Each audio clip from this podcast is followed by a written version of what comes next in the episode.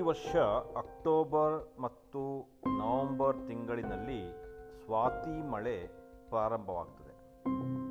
ಜ್ಯೋತಿಷ್ಯ ಶಾಸ್ತ್ರದ ಪ್ರಕಾರ ಪಾದಜಲ ಲಗ್ನದಲ್ಲಿ ಆರಂಭ, ಹಾಗಾಗಿ ಸಾಧಾರಣ ಮಳೆ ಮಳೆ ಆಗಬಹುದಾದಂಥ ದಿನಗಳನ್ನು ನಾವು ಅಕ್ಟೋಬರ್ ತಿಂಗಳ ಕೊನೆಯ ಕೆಲವು ದಿನಗಳು ಹಾಗೆ ನವೆಂಬರ್ ತಿಂಗಳ ಮೊದಲ ಕೆಲವು ದಿನಗಳು ಈ ಸಾಧ್ಯವಾದಂಥ ಶೇಖರಿಸಿ ಇಟ್ಟರೆ ಚರ್ಮದ ಕಾಯಿಲೆಗಳಿಗೆ ಮತ್ತು ಗಿಡಗಳಿಗೆ ಹುಳ ಬಿದಿರು ಒಳ್ಳೆಯ ಔಷಧ ಕೂಡ ಈ ಒಂದು ಸ್ವಾತಿ ಮಳೆಯಲ್ಲಿ ಸಿಗುತ್ತದೆ. ಸ್ವಾತಿ ನಕ್ಷತ್ರದಲ್ಲಿ ಸ್ವಾತಿ ಮಳೆ ಬಹಳ ಮಹತ್ವವಾದದ್ದು.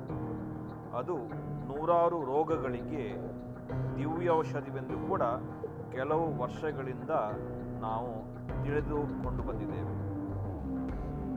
ಪ್ರತಿ ವರ್ಷ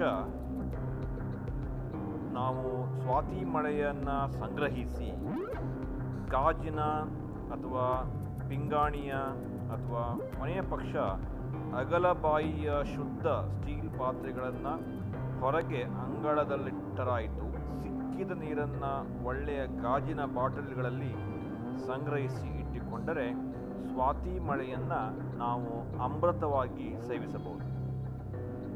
ಸ್ವಾತಿ ಮಳೆಯನ್ನು ಹಾಲಿಗೆ ಒಂದು ಬಿಂದಿಗೆ ಹೆಪ್ಪು ಹಾಕಿದರೆ ಮರುದಿನ ಹಾಲು ಮಜ್ಜಿಗೆ ಹಾಕಿದ್ದಂತೆ ಮೊಸರು ಕೂಡ ಆಗುತ್ತದೆ.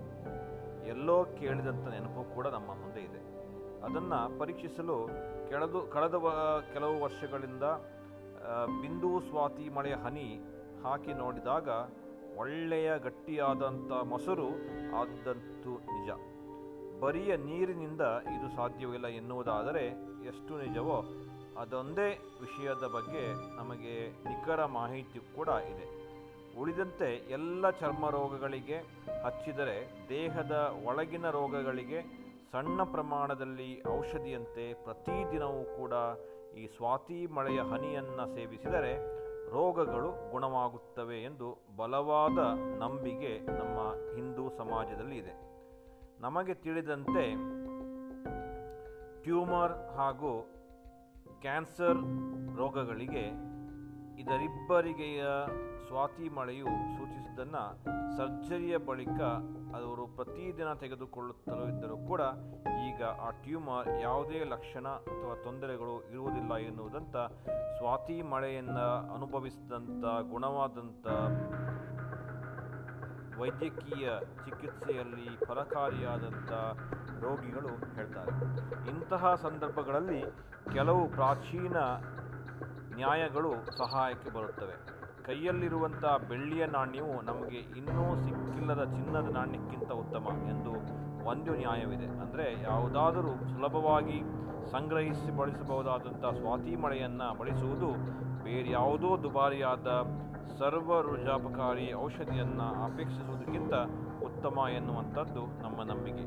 ಆ ಕಾರಣಕ್ಕೆ ನಾವು ಸ್ವಾತಿ ಮಳೆಯನ್ನು ಬಳಸಬಹುದು. ಎಲ್ಲರೂ ಬಳಸಿದ್ದಂತೆ ಅದರ ಸದ್ಗುಣಗಳು ಬೆಳಕಿಗೆ ಬಂದೇ ಬರುತ್ತವೆ. ಒಂದು ಅಗುಳನ್ನು ಪರೀಕ್ಷಿಸಿದರೆ ಅನ್ನವೂ ಕೂಡ ಬೆಂದಿದೆಯೆಂದು ನಾವು ತಿಳಿಯಬಹುದು ಎಂಬುದು ಎಷ್ಟು ನ್ಯಾಯವೋ ಅಷ್ಟೇ ನ್ಯಾಯ ಸ್ವಾತಿ ಮಳೆಯು ಹಾಲನ್ನು ಮೊಸರಾಗಿಸಬಹುದಾದರೆ ಅದು ಸಾಮಾನ್ಯ ನೀರಲ್ಲ ಎಂದು ಅರ್ಥ ಕೂಡ ನಮಗೆ ತಿಳಿದಿದೆ. ಹಾಗಾದರೆ ಇದು ಇತರ ರೋಗಿಗಳಿಗೂ ಕೂಡ ಔಷಧಿ ಆಗಬಾರದೇಕೆ ಇದು ಸ್ವಾತಿ ಮಳೆ ನೀರನ್ನು ಉಪಯೋಗಿಸಿದವರು ಅಭಿಪ್ರಾಯವೂ ಕೂಡ ಹೌದು. ತಾವೆಲ್ಲ ಸ್ವಾತಿ ಮಳೆಯ ನೀರನ್ನು ಸಂಗ್ರಹಿಸಿ ಕೆಲವು ದಿವಸಗಳಾದರೂ ಆ ಸ್ವಾತಿ ಮಳೆಯಲ್ಲಿ ಬಿದ್ದಂಥ ಆ ನೀರನ್ನು ಔಷಧ ಉಪಯೋಗವಾಗಿ ಸ ತೆಗೆದುಕೊಳ್ಳುವಂಥದ್ದು ನಮಗೆಲ್ಲರಿಗೂ ಕೂಡ ಒಂದು ಒಳ್ಳೆಯದಾಗಲಿ ಎಂಬುವಂಥದ್ದು ಈ ಒಂದು ಲೇಖನದ ಹಾಗೂ ಈ ಒಂದು ವಿಸ್ತಾರದ ತಿಳುವಳಿಕೆ ನಿಮಗೆಲ್ಲರಿಗೂ.